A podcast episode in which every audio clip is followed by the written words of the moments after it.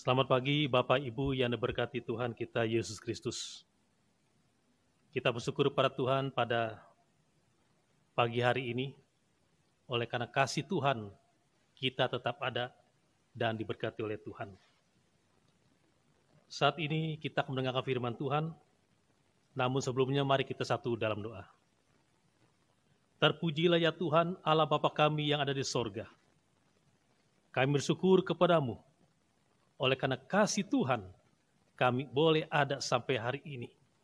Terima kasih untuk kesehatan yang Tuhan berikan bagi kami. Dan terima kasih untuk waktu yang indah, di mana kami dapat merenungkan makna firman Tuhan hari ini, sehubungan dengan Minggu Palma, di mana umat Kristen di seluruh dunia merayakannya pada hari ini. Dan kami percaya Tuhan, bahwa setiap anak Tuhan, di tempat kami masing-masing, di dalam hati kami masing-masing, kami dapat merenungkan dan memaknai makna dari Minggu Palma ini. Terima kasih Bapa Surga, dan kami tetap serahkan ini semua ke dalam tangan-Mu. Biarlah Tuhan sendiri yang beracara melalui firman Tuhan hari ini, dan kami buka hati dan pikiran kami untuk menyambut firman-Mu. Di dalam nama Yesus kami berdoa. Amin. Saudara yang dikasihi Tuhan, pembacaan firman Tuhan hari ini kami ambil dari Injil Matius pasal yang ke dua puluh satu ayat satu hingga ayat yang ke sebelas. Matius dua puluh satu ayat satu hingga ayat yang ke sebelas. Yesus dielulukan di Yerusalem. Ketika Yesus dan murid-muridnya telah dekat Yerusalem dan tiba di Betfage yang terletak di Bukit Zaitun, Yesus menyuruh dua orang muridnya dengan pesan, "Pergilah ke kampung yang di depanmu itu, dan di situ kamu akan segera menemukan seekor keledai betina, tertambat, dan anaknya ada dekatnya. Lepaskanlah keledai itu, dan bawalah keduanya kepadaku. Dan jikalau ada orang menegur kamu, katakanlah, Tuhan memerlukannya, ia akan segera mengembalikannya." Hal itu terjadi supaya genaplah firman yang disampaikan oleh Nabi. Katakanlah kepada Putri Sion, "Lihat, Rajamu datang kepadamu. Ia lemah lembut dan mengendarai seekor keledai, seekor keledai beban yang mudah."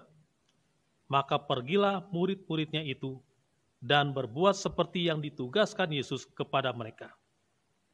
Mereka membawa keledai betina itu bersama anaknya, lalu mengalasinya dengan pakaian mereka, dan Yesus pun naik ke atasnya.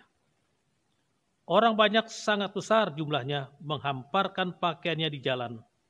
Ada pula yang memotong ranting-ranting dari pohon-pohon dan menyebarkannya di jalan. Dan orang banyak yang berjalan di depan Yesus dan yang mengikutinya dari belakang bersama berseru katanya, "Hosana bagi anak Daud, diberkatilah dia yang datang dalam nama Tuhan, Hosana di tempat yang maha tinggi." Dan ketika ia masuk ke Yerusalem, gemparlah seluruh kota itu, dan orang berkata, "Siapakah orang ini?" Dan orang banyak itu menyahut, "Inilah Nabi Yesus dari Nasaret di Galilea." Saudara yang kasih Tuhan, judul firman Tuhan hari ini, Yesus dimuliakan menjelang hari kematiannya. Bapak Ibu yang berkati Tuhan, hampir seluruh dunia hari ini, umat Kristen merayakan masa raya Paskah dengan situasi dan kondisi yang sangat berbeda. Kita sama sekali tidak pernah menyangka bahwa dalam tahun ini, merayakan masa raya Paskah bukan seperti biasanya. Bukan seperti biasanya. Di dalam gedung gereja, dengan dekorasi yang lazimnya masa raya Paskah, tidak ada drama Paskah dan lain sebagainya. Kita hanya dapat melaksanakan ibadah-ibadah penting tersebut hanya di rumah masing-masing. Ibadah dilaksanakan secara live streaming. Namun semuanya itu tidak membatasi kita berhubungan dengan Tuhan. Saudara yang dikasihi Tuhan, minggu ini merupakan Minggu Palma. Minggu Palma merupakan perayaan di mana kita mengenang peristiwa Yesus masuki kota Yerusalem, yang adalah sebuah perjalanan akhir pelayanan Tuhan Yesus di dunia ini. Di mana kita juga diajak untuk melihat kembali peristiwa Yerusalem. Yerusalem adalah kota di mana Yesus menuntaskan misinya untuk menyelamatkan manusia. Di Yerusalem, Yesus menderita dan wafat di kayu salib adalah misinya yang harus ia selesaikan. Di Yerusalem, Yesus wafat di kayu salib, ia dimuliakan oleh manusia, dilulukan oleh manusia. Di Yerusalem, Yesus wafat dan bangkit, ia dimuliakan oleh Allah. Bapak Ibu yang dikasihi Tuhan, kalau kita mau amati, kejadian ini merupakan penggenapan misteri Sang Mesias yang telah dinubuatkan dalam kitab Zakaria. Zakaria sembilan ayat sembilan, bersorak-soraklah dengan nyaring, hai Putri Sion. Bersorak-sorailah, hai Putri Yerusalem. Lihat, Rajamu datang kepadamu. Ia adil dan jaya. Ia lemah lembut dan mengendarai seekor keledai. Seekor keledai beban yang muda. Nubuatan ini sudah umum diketahui oleh semua orang Yahudi. Baik itu orang Farisi maupun rakyat umum pada, pada umumnya. Sehingga ketika Yesus masuk pintu gerbang Yerusalem dengan mengendarai keledai, penduduk Yerusalem menyebutnya, menyambutnya dengan berkata, Hosana bagi anak Daud, diberkatilah dia yang datang dalam nama Tuhan. Hosana di tempat yang maha tinggi. Itu telah Matius dua puluh satu ayat yang kesembilan. Saudara yang dikasihi Tuhan,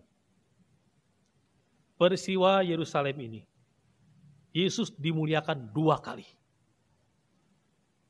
Peristiwa di Yerusalem ini, Yesus mengalami dimuliakan dua kali. Yang pertama, kemuliaan itu diberikan oleh manusia. Hosana bagi anak Daud. Diberkatilah dia yang datang dalam nama Tuhan. Hosana di tempat yang maha tinggi. Pada saat itu Yesus merasakan kegembiraan dan sukacita yang dengan sambutan-sambutan dari penduduk Yerusalem. Namun, ternyata sukacita atau kegembiraan yang dialami oleh Yesus, yang dirasakan oleh Yesus adalah sukacita dan kegembiraan yang fana.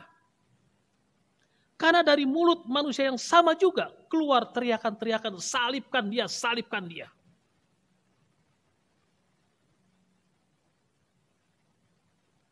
Namun sayangnya, orang-orang yang mengeluh-elukan Yesus, beberapa hari kemudian ia mereka berbalik menghujat namanya dengan berseru, salibkan dia, salibkan dia. Bapak Ibu yang dikasihi Tuhan, kita perlu, perlu merenungkan hari ini, agar kita tidak jatuh dalam kesalahan yang sama, yang serupa. Seperti yang dengan mudahnya ketika mereka memuji-muji Tuhan. Namun begitu cepatnya berbalik arah dengan kata-kata yang menghujat, dengan kata-kata menyalibkan Yesus. Saudara yang dikasihi Tuhan, dalam peristiwa Minggu Palma, ketika Yesus masuk ke kota Yerusalem, ada beberapa hal yang tidak terlepas dalam peristiwa itu. Yang pertama, tentang Yesus masuk ke Yerusalem ini, kita akan lihat ia datang dengan mendunggangi seekor keledai. Yang kedua, Kota Yerusalem adalah kota yang keliling oleh tembok. Dan ketika Yesus masuk ke kota tersebut, ia masuk melalui pintu gerbang dengan nama kota Pintu Gerbang Emas. Dan yang ketiga, berbicara tentang Minggu Palma, maka kita juga bicara tentang pohon palem. Lalu apa simbol-simbol dari maksud ketiga hal ini? Yang pertama, simbol keledai. Dalam peristiwa Minggu Palma juga menjadi gambaran tentang kerendahan hati. Pada peristiwa ini kita diajak untuk menyambut, menyambut Yesus Kristus dan membiarkan diri kita dipimpin olehnya. Juga kita diingatkan bahwa setiap sikap yang terbaik untuk membiarkan diri kita dipimpin oleh Tuhan adalah sikap mau tunduk kepadanya seperti keledai yang dimaksud tadi. Ya, tunduk ditunggangi oleh Yesus menurut apa yang Yesus atur ketika keledai ini ditunggangi oleh Yesus. Mengapa Yesus tidak menaiki seekor kuda? Bagi orang Yahudi, kuda adalah lambang keangkuhan atau kesombongan. Tapi keledai berbicara tentang kerendahan hati. Saudara yang kasih Tuhan, dari hal ini, perlulah kita menyadari bahwa sesungguhnya kita lemah adanya. Kita bagaikan debu. Itu sebabnya kita perlu dipimpin oleh Tuhan. Kita bagaikan keledai yang tunduk apa yang mau diatur oleh Tuhan. Dalam hal ini kita diingatkan bahwa kita hanyalah debu, sesuatu yang kecil di hadapan Tuhan. Dan tidak ada tidak tak pantas yang dapat kita sombongkan di hadapan Tuhan. Kalau kita merenungkan situasi kita saat ini, ternyata dengan kondisi penyakit yang mewabah saat ini, ternyata penyakit itu tidak pilih-pilih. Tidak pilih-pilih orang, tidak pilih-pilih golongan, siapapun. Ini menunjukkan bahwa kita adalah lemah. Tidak ada yang dapat kita sombongkan di hadapan Tuhan. Dan suatu fakta bahwa kita butuh Tuhan. Dalam kondisi ini kita sangat butuh Tuhan. Karena hanya Tuhan yang bisa melepaskan kita dari hal ini. Itu sebabnya kita minta supaya Tuhan yang mengatur kehidupan kita, mengikuti apa yang Tuhan mau.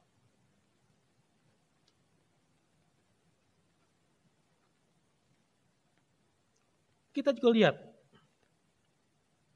berbicara tentang bagaimana Yesus memilih murid-muridnya. Murid-murid yang dipilih oleh Yesus adalah murid-murid atau orang-orang yang sangat sederhana, di kalangan bawah sebagai nelayan, namun dia bisa memakai orang-orang yang sederhana ini menjadi alat yang luar biasa. Mengapa bisa demikian? Karena mereka mau dipimpin, dibimbing oleh Tuhan.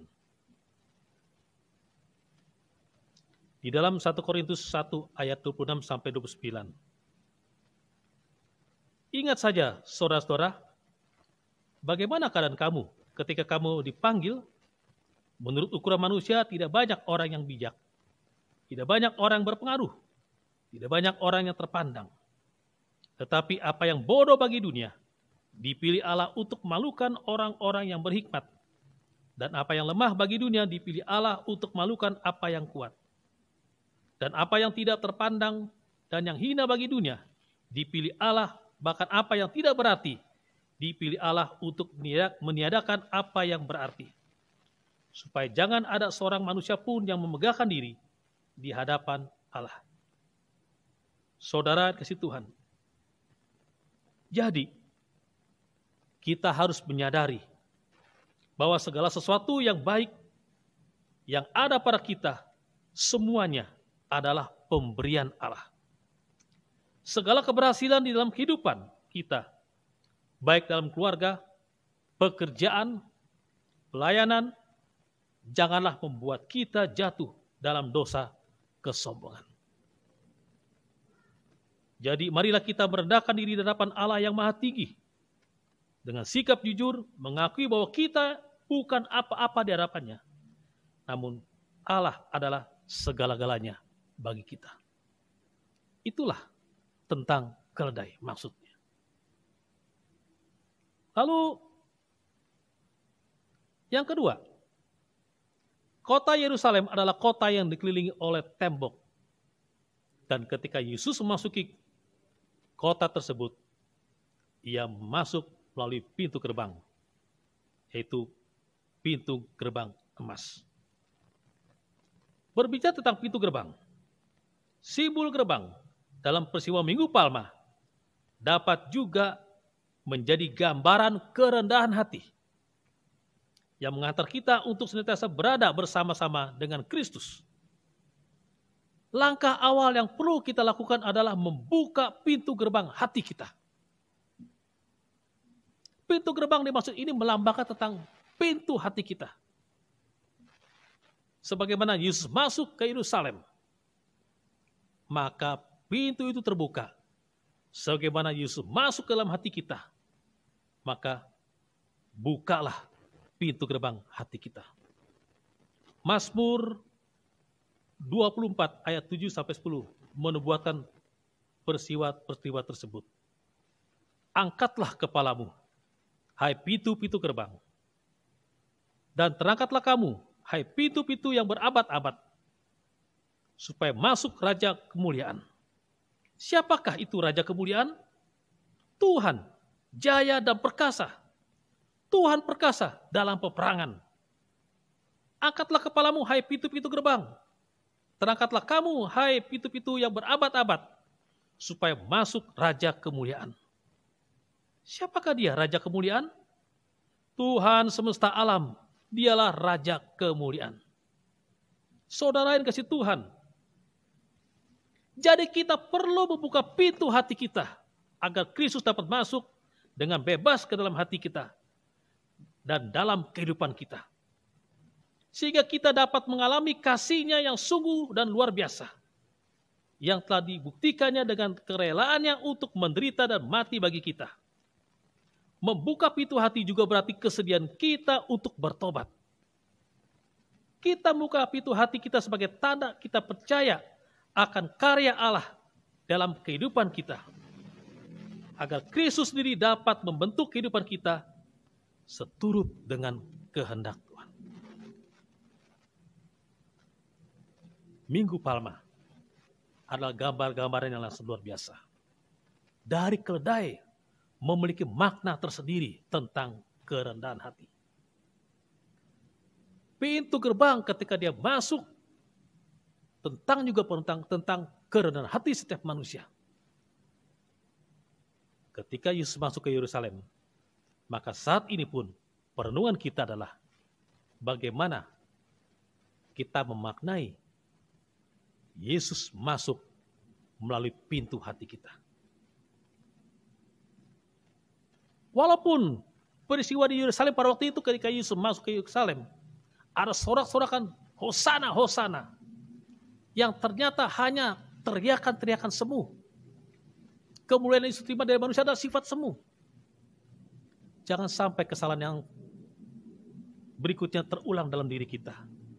Ketika Yesus masuk ke dalam pintu gerbang hati kita, apakah Hosana, Hosana yang kita ucapkan dalam hati kita adalah hosa, hosana, hosana yang bersifat memuji dan sungguh-sungguh?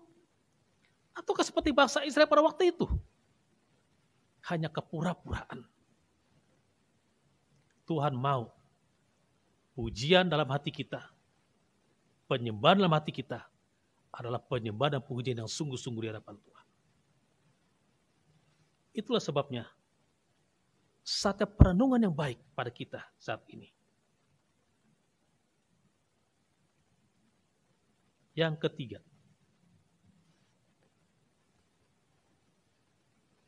tentang pohon palem. Simbol palem dalam Minggu Palma. Daun palem adalah simbol dari kemenangan. Daun palem ini membawa arti ke arah simbol kekristenan. Daun palem digunakan untuk menyatakan kemenangan atas kematian. Kristus kerap kali menunjukkan hubungan daun palem sebagai simbol kemenangannya atas dosa dan kematiannya. Saudara yang dikasihi Tuhan, di akhir firman Tuhan saat ini, saya mau mengajak para kita semua, dalam kondisi kita saat ini, dalam situasi kita saat ini,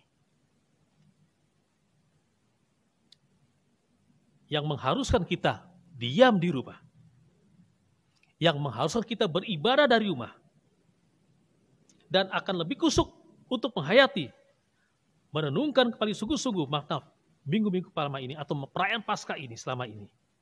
Marilah kita renungkan bersama. Beberapa waktu lalu, salah satu jemaat datang kepada kami. Dan dia katakan, kami berdoa di rumah tanpa terasa. Kami menangis. Mengapa kami menangis? Belum pernah kami merasakan hal seperti ini. Walaupun kami beribadah di rumah, tapi ada perbedaan yang luar biasa. Betapa adanya kerinduan hati untuk bertemu dengan Tuhan bersama-sama seperti biasanya. Namun semua itu terkendala. Kami menangis. Sesuatu ada yang kurang. Saudara dikasih Tuhan, dari komunikasi ini saya mengambil kesimpulan bahwa ternyata justru saat-saat seperti ini, ketika kita merenungkan makna Minggu Palma itu, dan bahkan beberapa perayaan-perayaan lainnya lagi, ketika kita juga merayakan nanti untuk sejam di Getsemani, mengenang tentang penyaliban Kristus, tentang hari kemenangan Paskah itu juga, kita lebih banyak meresapkan, merenungkan baik-baik. Mungkin selama ini kita merayakan seolah-olah itu hanya kewajiban umat Kristen untuk merayakan Paskah itu, tanpa mengerti apa-apa. Tapi membuktikan dari kunjungan jemaat yang datang kepada saya itu, membuktikan bahwa ada sesuatu hal yang berharga, betapa pentingnya ibadah itu. Saya percaya dalam situasi seperti ini, kita akan lebih kusuk untuk menghayati. Kita akan lebih serius untuk merenungkan dengan sungguh-sungguh tentang minggu, makna Minggu Palma bagi kehidupan saudara dan saya. Saudara yang dikasihi Tuhan, di akhir ibadah ini, di akhir firman Tuhan hari ini, kalau ada di antara saudara yang ingin berdoa, di tempat saudara masing-masing dengan berlutut, saya berikan bagi saudara waktu saudara. Kalau saudara ingin menangis, menangis di hadapan Tuhan. Utarakan itu di hadapan Tuhan. Mari, saya berikan waktu bagi saudara untuk merenungkan dan berdoa secara pribadi di hadapan Tuhan. Hanya perkara yang tak dapat ku mengerti.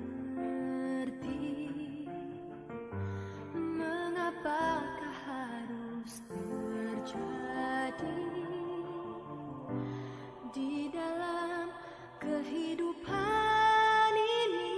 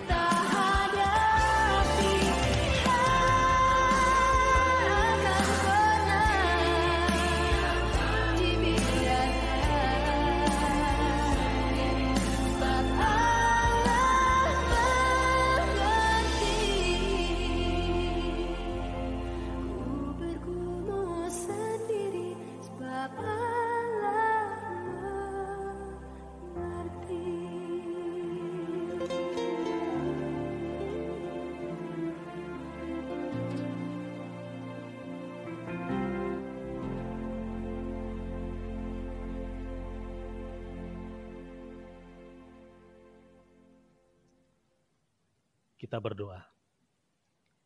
Terpujilah ya Tuhan Bapa yang ada di sorga. Kami berterima kasih ya Tuhan, oleh karena Engkau begitu baik dan Engkau melihat anak-anak-Mu yang berlutut di hadapan Tuhan saat ini. Dan Engkau melihat anak-anak Tuhan yang tersungkur di bawah kaki-Mu ya Tuhan. Hamba tidak tahu apa yang mereka ucapkan di hadapan Tuhan. Namun hamba meyakini ya Tuhan, Engkau akan mendengar kata demi kata kepada mereka. Dan Tuhan akan selesaikan di dalam diri mereka tentang pergumulan mereka yang mereka hadapi, tentang penyakit yang mereka hadapi, tentang masa depan yang mereka hadapi, tentang keluarga mereka yang Tuhan mereka hadapi. Kami percaya Tuhan akan pulihkan semuanya. Kami percaya Tuhan dari tempat ini juga. Kami berdoa untuk bangsa dan negara kami ini. Dalam memerangi, memutuskan mata rantai penyebaran virus corona ini. Kami percaya Tuhan campur tangan. Tuhan akan memberikan hikmat dan akal budi bagi pemerintah. Dari Pak Presiden, Wakil Presiden, para menteri, dan jajaran-jajaran yang lain yang turun dari tingkat atas sampai tingkat terendah. Dengan kerjasama inilah kami percaya Tuhan, Engkau akan selesaikan perkara besar ini. Sehingga kami anak Tuhan dapat melihat bagaimana karya Tuhan nyata bagi bangsa kami ini. Kami juga berdoa ya Tuhan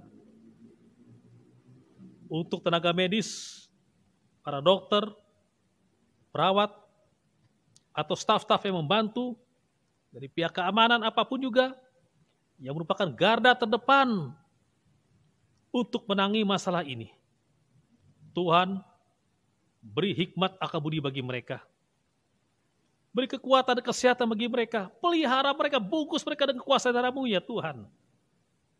Agar mereka pun juga mendapat perlindungan dan jaminan kesehatan dari Tuhan. Dan lindungi keluarga-keluarga mereka yang untuk saat ini mereka tinggalkan ya Tuhan. Kami percaya Tuhan Yesus, pertolongan-Mu akan nyata dalam kehidupan kami. Untuk bangsa kami ini, bahkan seluruh dunia ini. Biarlah melalui peristiwa pada saat ini ya Tuhan, semua orang dapat melihat bahwa kekuatan Tuhan luar biasa. Terima kasih ya Tuhan. Ini doa kami.